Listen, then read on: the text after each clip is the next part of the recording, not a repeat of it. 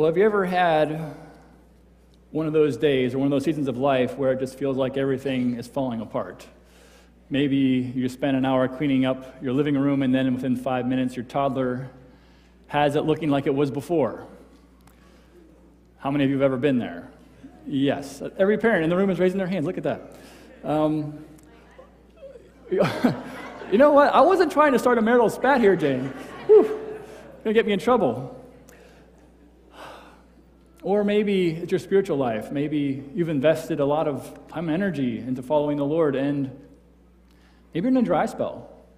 Where you're wondering, where is God? Shouldn't something be different? Shouldn't He be hearing your cry? It feels like you're left hanging. Or maybe you took a job at your company years ago and you thought, you know what? I'm looking forward to this. I'm going to be a Christian witness in this company. And as the years have ground on, it's gotten hard. You feel lonely. It's like, I don't feel like I can continue on being the only one here. Throughout our lives, we're going to hit patches of life where it's going to feel like I don't really want to keep going on. I don't want to keep cleaning up the mess. I don't keep dealing with the challenges that are in front of me. Today, we're going to look at a part of Elijah's life where he was in a past just like this, where he didn't feel like going on. He felt like giving up. What we're going to see is that God actually lets him stay in that place longer than Elijah wants to stay there. Because God wants to teach him a lesson. God wants to pull out some of the perspective that has weighed Elijah down, lift him up to see the high calling and task that Elijah still has before him. So, in our time together today, we're going to do a couple of things. We're going to see four things total. We'll start with the background, look at how did Elijah get to this place. Then we're going to see that he despairs unto death in the wilderness. He really just wants to die, get it over with. And sometimes despair can lead us to wishing that. But in the midst of that place, we're going to see that God comes to Elijah not in the spectacular, not in condescension, but in a whisper. Then we're going to see that in spite of Elijah feeling like all is lost, that God actually has a very high and important calling. It's going to have international, national, and spiritual consequences. So let's dig in today. We're going to start with the background here, kind of talk about how did Elijah get to where he was. And the first thing that if you read the prior text in 1 Kings, there is the rise of Baal worship. Now, Jezebel married into the Israelite king family, and she was the daughter of Ethbaal. Guess which god she worshiped? Right, Baal. And so she brought Baal worship to Israel, and she wasn't just saying, hey guys, just try to, you know, choose your own God. It was, no, you are going to worship this God. The community of faith was forced to worship a foreign God. Then, on the back of that, Elijah had a contest. This is 1 Kings chapter 18. He invites the prophets of Baal to an interesting contest. It's called Call Down Fire. And so he invites both sides, like, hey, you guys pray to your God, Baal. I'll pray to mine. We'll see which one calls down fire. Now, Elijah's tactic is really interesting. It was the end of a three year drought, and he decides to take up a lot of the extra water, pour it on the altar and the sacrifice, and say, all right, let's see which one can call down fire. And guess what? God shows up in spectacular fashion, burns up the sacrifice, licks up all the water. Not usually how I start fires in the woods. It's usually dry, dry stuff. Nope. God consumes it all. What a powerful display. So, that is in the recent history of Elijah. There's also been a three year drought that Elijah predicted would happen and also predicted when it would end. Now, this is very interesting because Baal was the god of storms, the god of rain. And so, if Elijah, God's spokesman, can say, Guess what? It's not going to rain, that means Baal is not really God. Now, unfortunately, on the back of all of that, that didn't make Jezebel very happy. And as we open 1 Kings chapter 19, I invite you to follow along in your Bibles with me. 1 Kings chapter 19 opens like this Now, Ahab, that's the king, told Jezebel everything Elijah had done and how he had killed all the prophets with the sword. So Jezebel sent a messenger to Elijah to say, May the gods deal with me, be it ever so severely, if by this time tomorrow I do not make your life like that of one of them. Elijah gets a death threat. Now, he could have looked back in the past and be like, well, God showed up in some pretty powerful ways. Maybe I'm going to be okay. This actually rattled him to his core. Because Elijah's response is now he's going to despair unto death itself. So here's what he does Elijah was afraid and ran for his life. When he came to Beersheba in Judah, he left his servant there, while he himself went a day's journey into the wilderness. He came to a broom bush and sat down under it and prayed that he might die. I've had enough, Lord, he said. Take my life. I am no better than my ancestors. Then he lay down under the bush and fell asleep. Elijah thinks life's so bad, he'd rather just die. Just get it over with. Just, just kill me now. And so instead of waiting for Jezebel to do it, he's going to do it himself. He runs out into the wilderness. Now, where have we seen the wilderness before in the biblical storyline? You can shout it out. Temptations for Jesus. Okay. What else? Who wanders in the wilderness? Israel. Why do they wander? They didn't trust God. It's very interesting that here Elijah goes to the exact same place. He goes down south, he goes into the wilderness, and there he says, I am no better than my ancestors. Now, it's not clear which ancestors he has in mind, but my guess is it's the same ones that wandered the wilderness not trusting God. He's out there, he's like, you know what, I'm done. It basically has the same, he does the same thing that Job's wife wished, wished Job would have done. God, just take it. I'm done. I'm cashing it in. I can't handle it anymore. And he goes to sleep under this bush. But God has more in store. All at once, an angel touched him and said, Get up and eat. He looked around, and there by his head was some bread baked over hot coals, probably Kingsford, and a jar of water. He ate and drank and then lay down again. So, this is interesting. In the opening of the chapter, Jezebel sends a messenger, and in, and in Hebrew, angel and messenger are the exact same word. The messenger says, You're going to die. But here, God sends a messenger bringing food to sustain Elijah's life. And what does he bring? He brings bread and water. What did God provide in the wilderness for his people? Manna, bread, and water from a rock. Interestingly enough, here's Elijah in the exact same place, in the wilderness, getting bread and water. He's not yet seeing the clue, I'll point out. It continues. The angel of the Lord came back a second time and touched him and said, Get up and eat, for the journey is too much for you. So he got up and ate and drank. Strengthened by that food, he traveled 40 days and 40 nights until he reached Horeb, the mountain of God. There he went into a cave and spent the night. So Elijah goes after eating this food, and it says 40 days and 40 nights. There's another reference here to Moses. Moses is on the mountain 40 days and 40 nights. And so he goes to the exact same mountain, and it says he finds a cave. We don't know which cave, but people speculate this might be the cleft of the rock that Moses hid in while God passed by. We don't ultimately know. But it's at this point God decides to engage Elijah. And the word of the Lord came to him What are you doing here, Elijah? And he replied, I have been very zealous for the Lord God Almighty. The Israelites have rejected your covenant torn down your altars, and put your prophets to death with the sword. I am the only one left, and now they're trying to kill me too. This is Elijah's complaint. There's a couple things we're going to see in this complaint. One is that it's very I centric. It starts off Elijah saying, Look, God, I have been very zealous. I've done a lot. And guess what? They're out to get me. Don't you understand? Don't you see, God? Like, I've put my time in. I did that contest with the prophets of Baal, and now, guess what? They're out to get me. Can you believe it? God would allow me and my zeal to be persecuted by others. So he's very I centric. And even this part here the, towards the end I am the only one left. He feels like he's holding up the whole world. He's like, I'm the only one following you and calling people to follow you. It's all on my shoulders, God. Don't you see that? That's where Elijah is. He feels like he's the only one holding the whole thing together. And it seems like God's up there not caring. God, I'm doing a lot of work down here. Sometimes we get into those places where we feel like we're the one holding the world together, that God's not holding up his end of the bargain. And it seems obvious to us as we look in on Elijah's life. But it's not so obvious to us when we are living in this kind of place ourselves. We too might think God owes us just a bit more care in this life.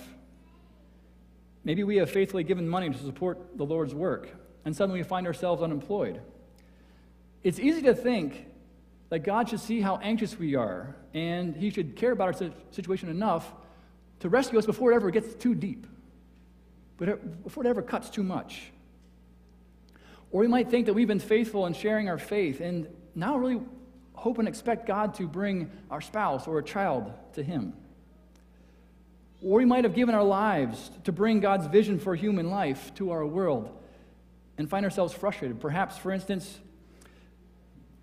you're a C suite executive and you've chosen to put a boundary in place to protect your family. Or perhaps you've chosen to be a stay at home mom or dad and have sacrificed financial income to do so. Perhaps you've done some of these and it's starting to feel like God should give you a clear sign of victory, that it really was a good choice, that it really was worth it. And you wish that the office would stop demanding more evenings, more weekends from you. Or you wish perhaps that staying at home with your kids felt more valuable and more meaningful than it did. Sometimes we get in these places where we wish, oh, wait, God, I, I did this good thing. Shouldn't this be working out more? Shouldn't it matter? Should, shouldn't I feel better and more successful about it? Those are good questions to ask. But the most important questions we're going to see throughout today, most important question to ask is what is God calling me to right now? What is God's call in the moment? There could be times to quit, to give it up. There's also times to rebuild. So we've seen that Elijah's complaint here is very I centric. He's very focused in on himself. Lord, I've been zealous. I'm holding the world up. The second thing about this, that if you go back and read 1 Corinthians 8, I'm sorry, 1 Kings 18, not 1 Corinthians, 1 Kings 18, you'll see that most of what he says right here is actually not true. If you go back to 1 Kings, yes, he's been zealous, but you know what? At the end of 1 Kings, the Israelites are saying, The Lord, He is God, not Baal. And guess whose altar is getting built at the end of 1 Kings 18? The altar of the Lord. And then, earlier in the chapter, one of Ahab's own servants had told Elijah, Guess what? I've got a hundred prophets hidden in a cave, and I'm feeding them secretly. So he's not the only one. But Elijah, because he's down in the depths of despair, in spite of the evidence that has been presented to him, can't latch onto it. He can only see that, look, God, I'm holding it up, and you're not doing your end of the bargain. And despair can have us block out and obscure the things that God's actually doing around us because we can't see it. We can only see ourselves. And so here's Elijah. He gives an honest complaint to the Lord Lord, I'm here, I'm doing this. How does God now come and engage his prophet? God comes, as we're going to see, in a whisper. The Lord said, Go out and stand on the mountain in the presence of the Lord, for the Lord is about to pass by. Then a great and powerful wind tore the mountains apart and shattered the rocks before the Lord, but the Lord was not in the wind. After the wind, there was an earthquake, but the Lord was not in the earthquake. After the earthquake came a fire, but the Lord was not in the fire.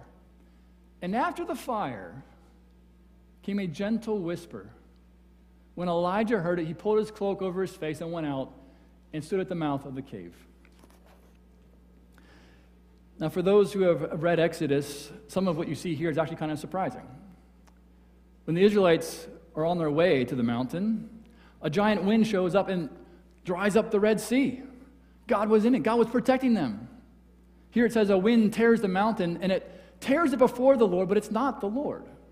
It's not actually Him. They get to the mountain, and they're led by a pillar of fire. And there's fire on the mountain when God appears. But for Elijah, God is not in the fire. Then there's an earthquake, and when Israel is at the mountain, the, the mountain's trembling from God's presence. But here, God is not in the earthquake. And when they hear him, some of the people report of the sound of trumpets. The God's voice is showing up, the sound of trumpets. But even here, there's no trumpets. It's a gentle wind, a whisper. God shows up in a different kind of way.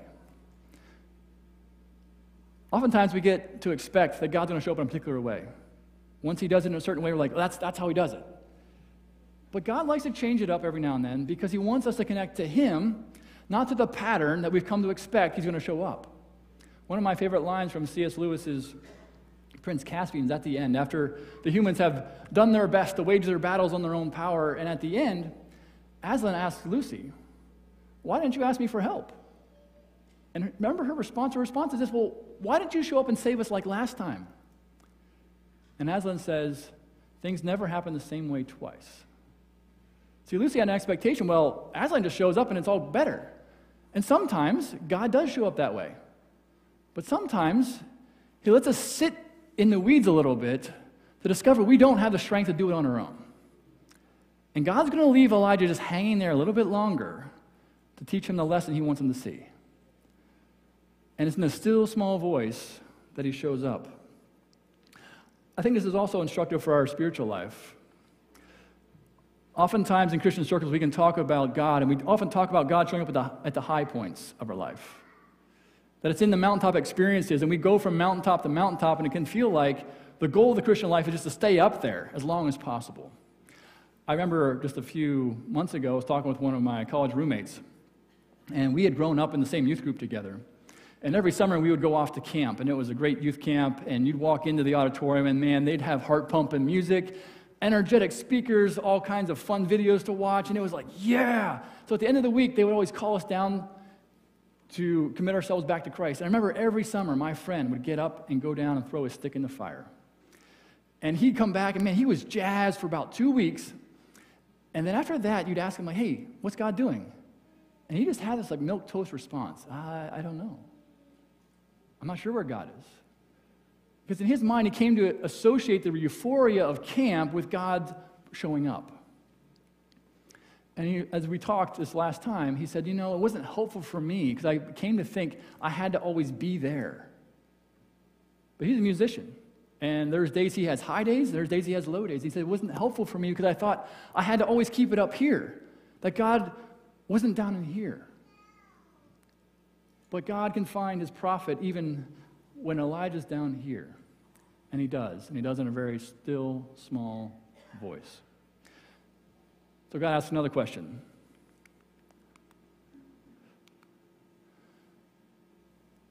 Then a voice said to him, What are you doing here, Elijah?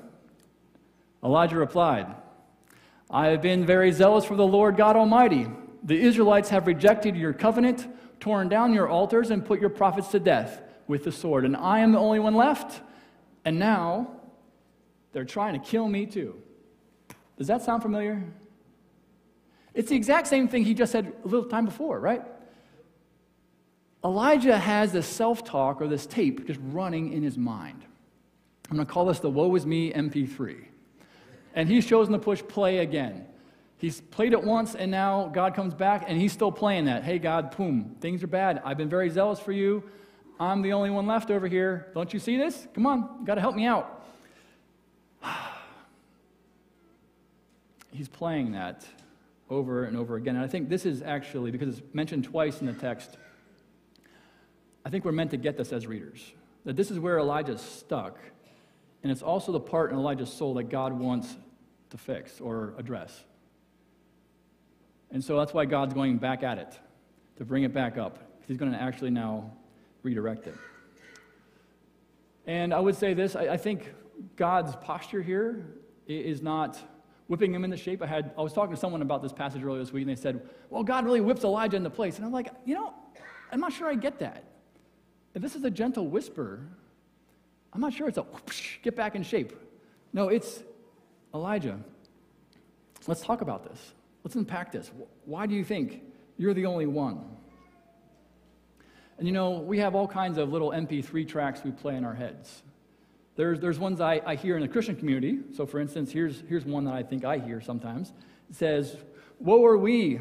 You know, we have been very faithful and outspoken, but our numbers are dwindling. Woe are we! Christians are being marginalized.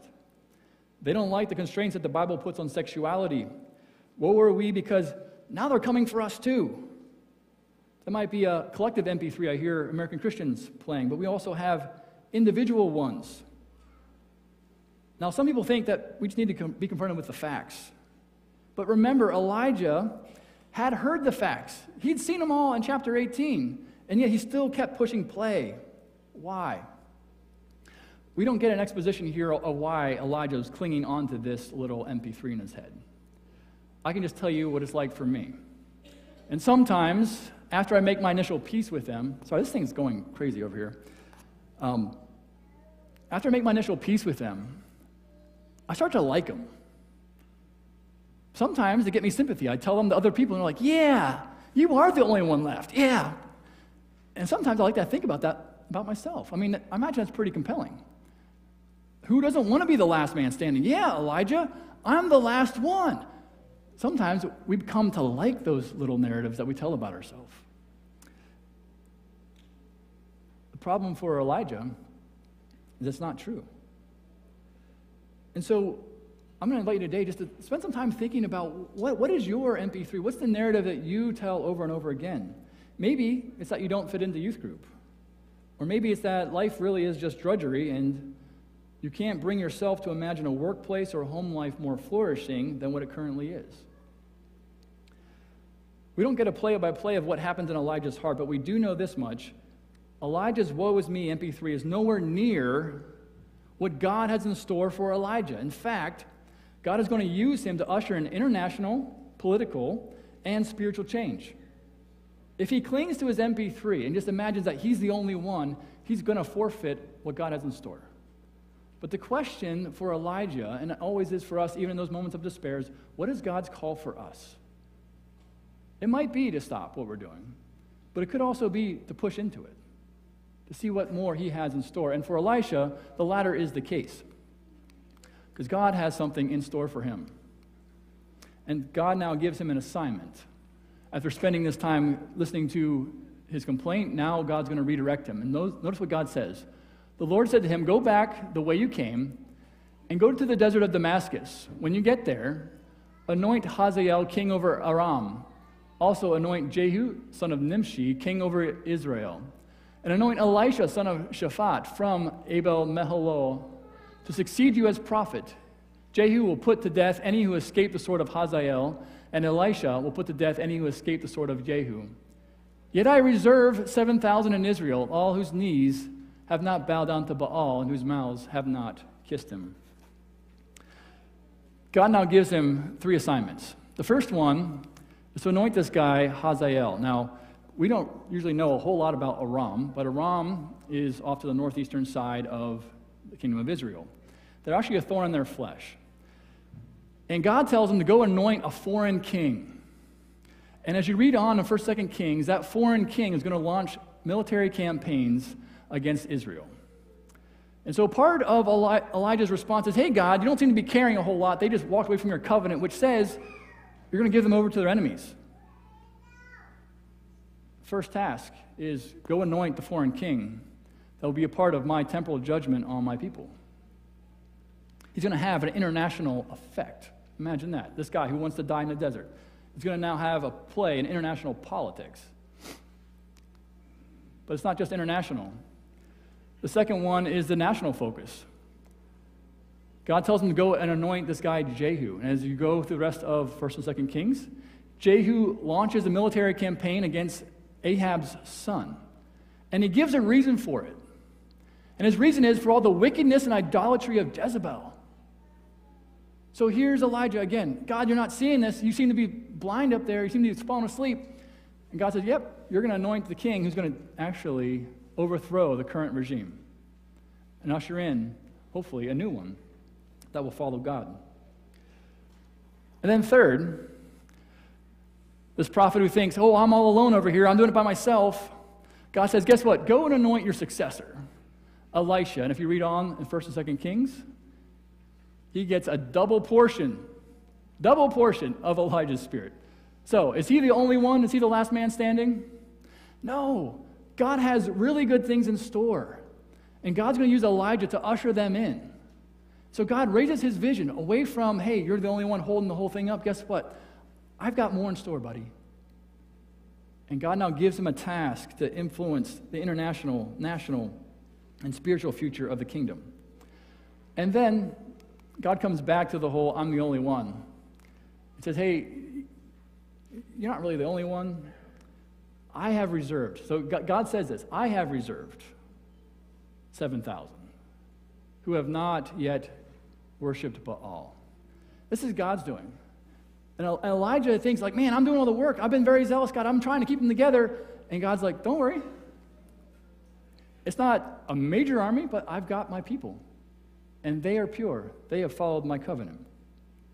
And so God lifts Elijah's gaze away from his circumstances where he feels like he's the only one and says, Look, I've got a bigger plan that I'm orchestrating. I'm bringing you into it, and you have a role to play.